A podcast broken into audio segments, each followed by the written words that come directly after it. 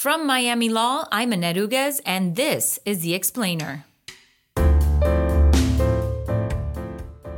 People know what the wrong thing is. They just do it anyway. Welcome to a bonus episode of The Explainer, the legal affairs show where we sit down with experts to unpack the headlines. Today on our show, we take a deep dive into compliance. 2018 saw a surfeit of shady business practices, allegations of financial misconduct, and widespread money laundering schemes. Facebook was the poster child for data privacy and data security fails. Tesla's Elon Musk got into the weeds using false and misleading investment information on social media, while Wells Fargo suffered the slings and arrows from secretly opening 3.5 million unauthorized deposit and credit card accounts, and Denmark's largest bank allegedly took part in a $227 billion money laundering scandal. With us to look at the brave new world challenging compliance leaders is Miami Law's own expert, Marcia Weldon, whose teaching and research interests include corporate governance and social responsibility. Weldon is launching a compliance podcast this summer with Compliance Rising star AP Capaldo Aoun called The Integrity Factor on Tom Fox's Compliance Network. Let's go to executive producer Catherine Skip with the interview. Good morning, Marcia. Welcome to the show. Hi, thanks for having me. Of course. So compliance, maybe we should start by giving our listeners just a quick, what is compliance? What does it mean? Why do we care? Right. So if you're a compliance officer, this consumes your life. And I'm not going to talk about any of the legalistic things that compliance officers think about. So let's break it down a little bit. If you work for a company, you may have to take training on sexual harassment, on safety, the kinds of subjects that specifically rates let you do for a living. And that training is meant to teach you about the legal requirements so your company doesn't get in trouble. Right. And to avoid fines and penalties. But compliance is really more about building an ethical culture. When we look at some of the biggest compliance failures that have happened in the news lately, whether it's data breaches with Facebook or Operation Varsity Blues with the college admission scandal, bribery in college athletics, CEOs and people in Congress are getting kicked out because of Me Too. All of that happens with people who knew what the rules were. They knew the difference between right and wrong. Mm-hmm. And so the question is, why do they choose to do the wrong thing anyway? And that's what compliance officers and professionals really struggle with. So I don't just think about it as telling people what the rules are. You have to get to the why they choose not to follow the rules. How do you get them on the same page when it comes to the values? And how do you even set those values? Right. So maybe we should talk about some of the most pressing issues in compliance today. Like, is it ransomware? Is it cybersecurity? It could be any of those things. All of those things. Compliance pretty much touches every single thing that people deal with, even if they don't really realize it. And where you're finding the compliance issues, it really goes back to people know what the wrong thing is. They just do it anyway. So, you think of the 10 Commandments, for example. No matter how religious or spiritual, you've heard of most of them, but people still lie. They covet their neighbor's wife. They steal, they kill, they do all the things, even though they know the right thing to do. And just this week, the Federal Trade Commission had to put out a statement telling lawyers that if they're not being honest in their communications, they're going to be barred from presenting things before the Federal Trade Commission. And they've actually cited the canon of ethics. And you would think that lawyers, if anybody, would know the difference between right and wrong, because we take classes in it in law school, and more importantly, we're supposed to be ethical. Mm-hmm. When you look at Wells Fargo, they had the major compliance failure with bonuses and the pressure to make bonuses, and now the government has to sign off on their new CEO. So what we're finding is that the issues that are happening are typically happening because people break the rules or they find some loopholes. The Financial Times reported yesterday that 39% of chief executives that were kicked out this year were because of ethical and moral failings. Is this something that's happening more for some reason? Or I feel like with all of these things, with Wells Fargo, with Facebook, with Elon Musk, like it's critical mass, it's a tipping point, or maybe it's just being reported more. I think there's a heightened awareness and there's more reporting of it. Mm-hmm.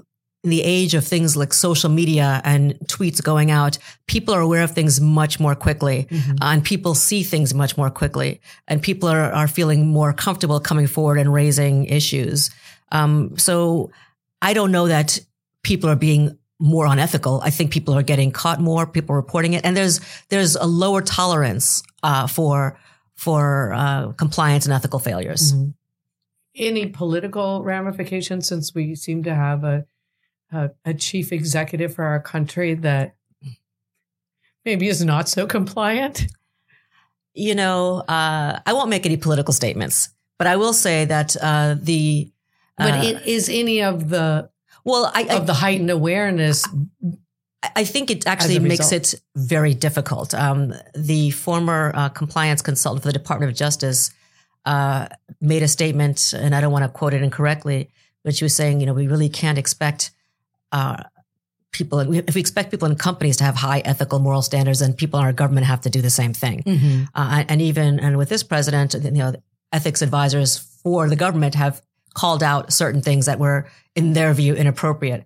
So when you look at, and this is a problem for compliance people, correct? Because you on one hand are saying, don't do this, be truthful, don't have any conflict of interest, et cetera.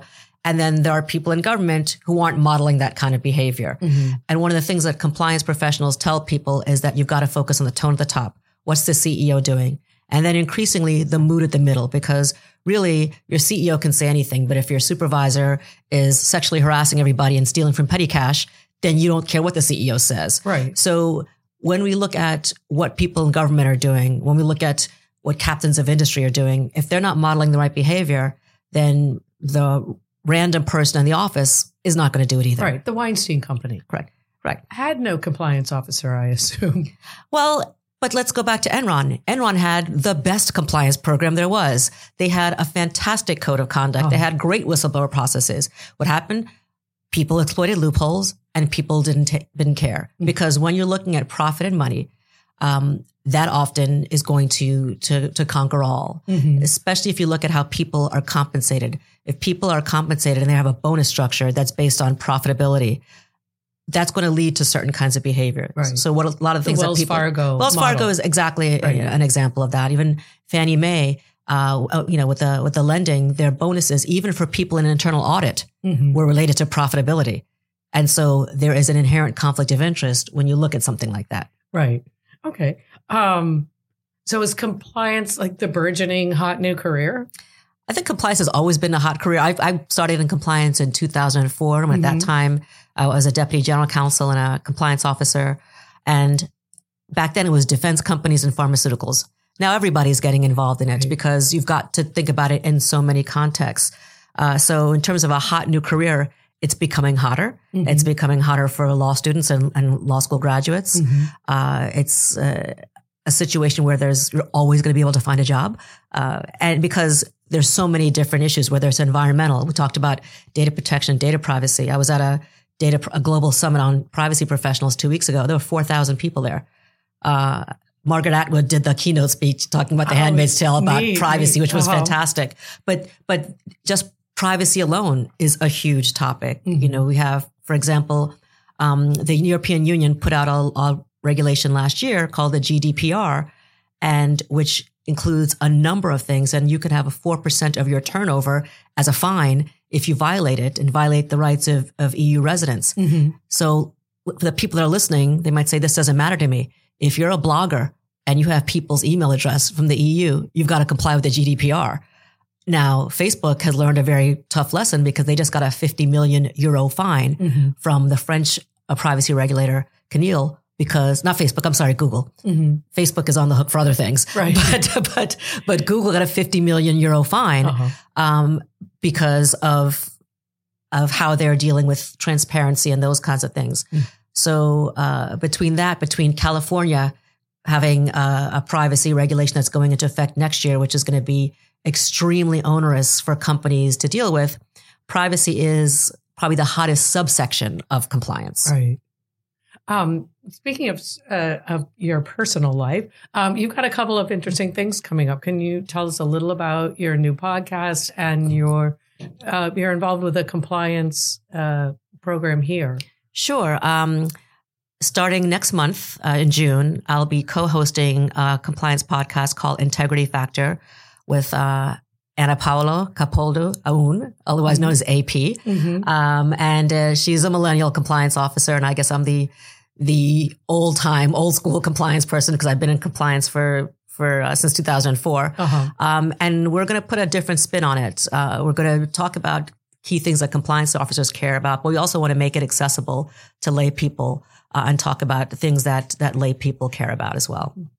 And then the compliance program that's coming up here? Right. So I'm very excited about this. UM and the University of St. Gallen in Switzerland, which is well known for its executive programs, are joining together to put together a 3-day compliance conference where we'll be talking about things like bribery and corruption with people who are outside lawyers, in-house counsel, former U.S. Attorney for Southern District of Florida will be on that panel. We've got data analytics. How do companies use the data to develop compliance programs? We're going to have one on sports and entertainment compliance. So if you think about the kinds of things that are, for example, how the Me Too movement has affected sports and entertainment, how bribery scandals, admissions things, those kinds of things. We'll be talking about the Latin American perspective, the EU perspective, the U.S. perspective, because the key is, how do you manage compliance across borders? Mm-hmm. So there's a lot of compliance conferences out there, but this one is really going to be focusing on a small executive group to have an interactive, really meaningful, meaty, substantive conversation about how do you deal with it? Like my former life when we were in 15 countries and looking at the different rules, making sure that you're applying the laws in country as well as in the host country, while also keeping in mind cultural differences. Sure. Fascinating.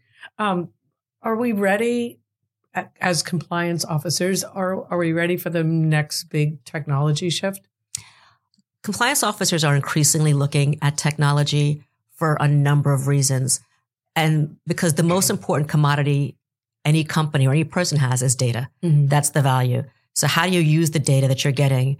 We've been getting benchmarking studies, et cetera, but how do you use the data to drive different behaviors? How do you find things? For example, one of the things compliance officers have to deal with is due diligence and disclosure in their supply chains.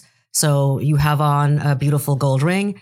From the time that ring, the gold was mined in a river in Democratic Republic of Congo to the time it ended up in Tiffany's, how do we keep track of all that to make sure there was no child labor or slaves used in the manufacture of that ring? Technology is what's helping companies do that. And some things that companies are particularly excited about is the use of blockchain as a method of enhancing compliance, because it looks at provenance from the time that something starts, the time it gets there. In food safety, IBM has a food safety trust where Walmart is going to be using blockchain to comply with food regulations. So for all their green leafy vegetables, every farmer has to be part of the blockchain system, so that they can track and trace if there is a salmonella outbreak or something else like that. So, can you explain in the short form what blockchain actually? I've written a couple pieces about it, and I couldn't really spit it out over a cup of coffee. I don't think over a cup of coffee. I don't know that I could spit it out too. But let's try the most basic possible explanation of imagine that right now. Let's use the food trust example. Right now, the farmers have their ways of keeping records, and all the way through the supply chain, it could go through 30 or 40 people in a supply chain. Everybody's keeping different sets of records. You might have a situation where somebody might alter records because they don't want somebody to know something's happened, or people might erase records, or it might be inaccurate or not up to date. On the blockchain, the records are all kept in a centralized place. So it's like a Google Docs / electronic ledger. So think about the simplest way would be a massive Google Docs where everybody has real-time access to it. And if some changes are made, you'll know. Why this is helpful when I would talk about blockchain, by the way, for those of your listeners that may be thinking about cryptocurrency and Bitcoin, I'm not talking about that at all. This is using the technology to be able to track and trace things at every level, at every point, being tamper resistant, so very hard to hack into. From a cybersecurity perspective, it's great. And also being real-time access for people to look at things that are happening, changes that are made, additions that are made. Many companies are using kind of closed blockchain, so the public won't be able to see it. But you could, for example, give access to your internal or external auditor to look at things right away. So PwC, KPMG, all the big four are looking at blockchain for audit purposes. Governments are looking at using a blockchain as well. And to the extent that from a compliance perspective, it can help in keeping track of where things are happening, making sure that fraud is reduced. There's a huge frontier there. Mm-hmm. So just so I understand it, let's say there's a salmonella outbreak and it's confined to, you know, leafy green vegetables, and it's one distributor that's being targeted, but that distributor picks up from 7 different farmers in 4 different states. Mm-hmm. So you'd be able to look in that document and be able to isolate which farmer delivered the... Right.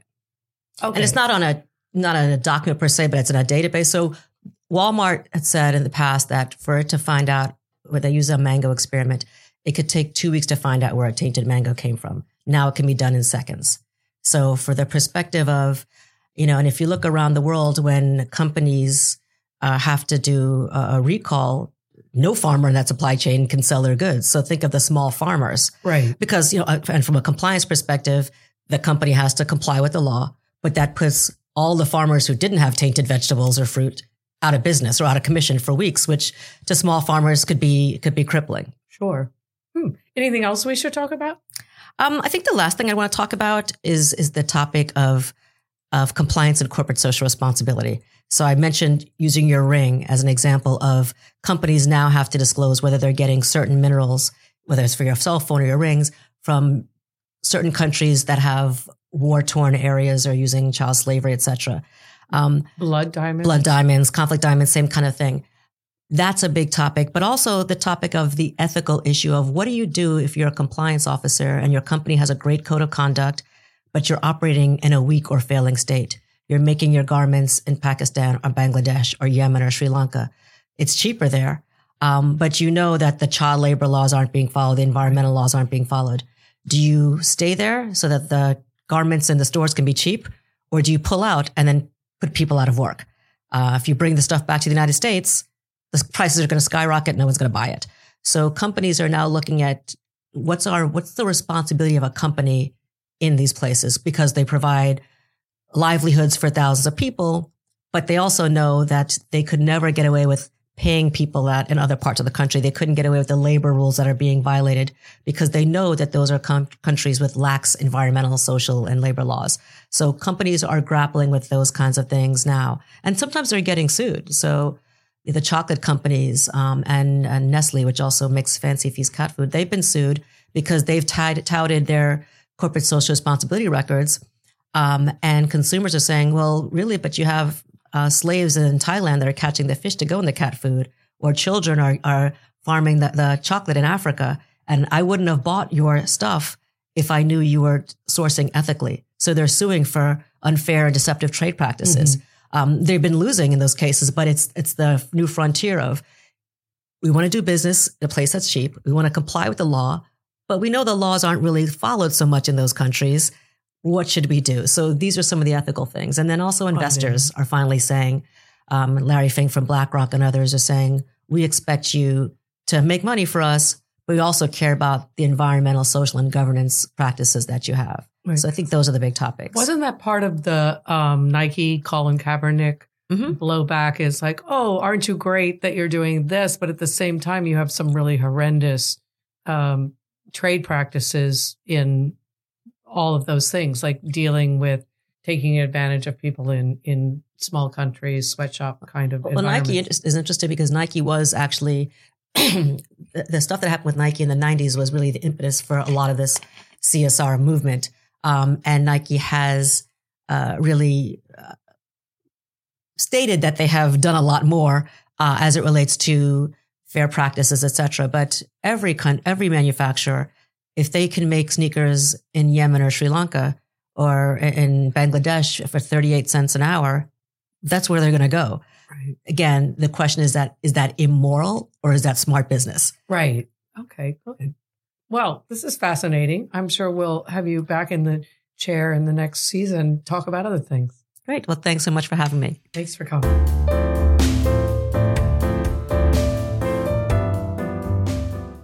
Thanks for joining us at The Explainer. If you like the show, leave us a 5-star review on your podcast platform and tell your friends to subscribe. You can always drop us a comment at explainer@miami.edu. Our show is engineered and edited by Christopher Alzadi, with theme music composed by Ray D. Kim from the Frost School of Music. I'm your host, Annette Uguez. Today's show was brought to you by the Managing Compliance Across Borders program at Miami Law, June 26th through the 28th. The interactive executive level program is aimed at compliance, risk, and audit management counsel, and executives from firms and corporations around the world. For more information, visit www.law.miami.edu/CLE.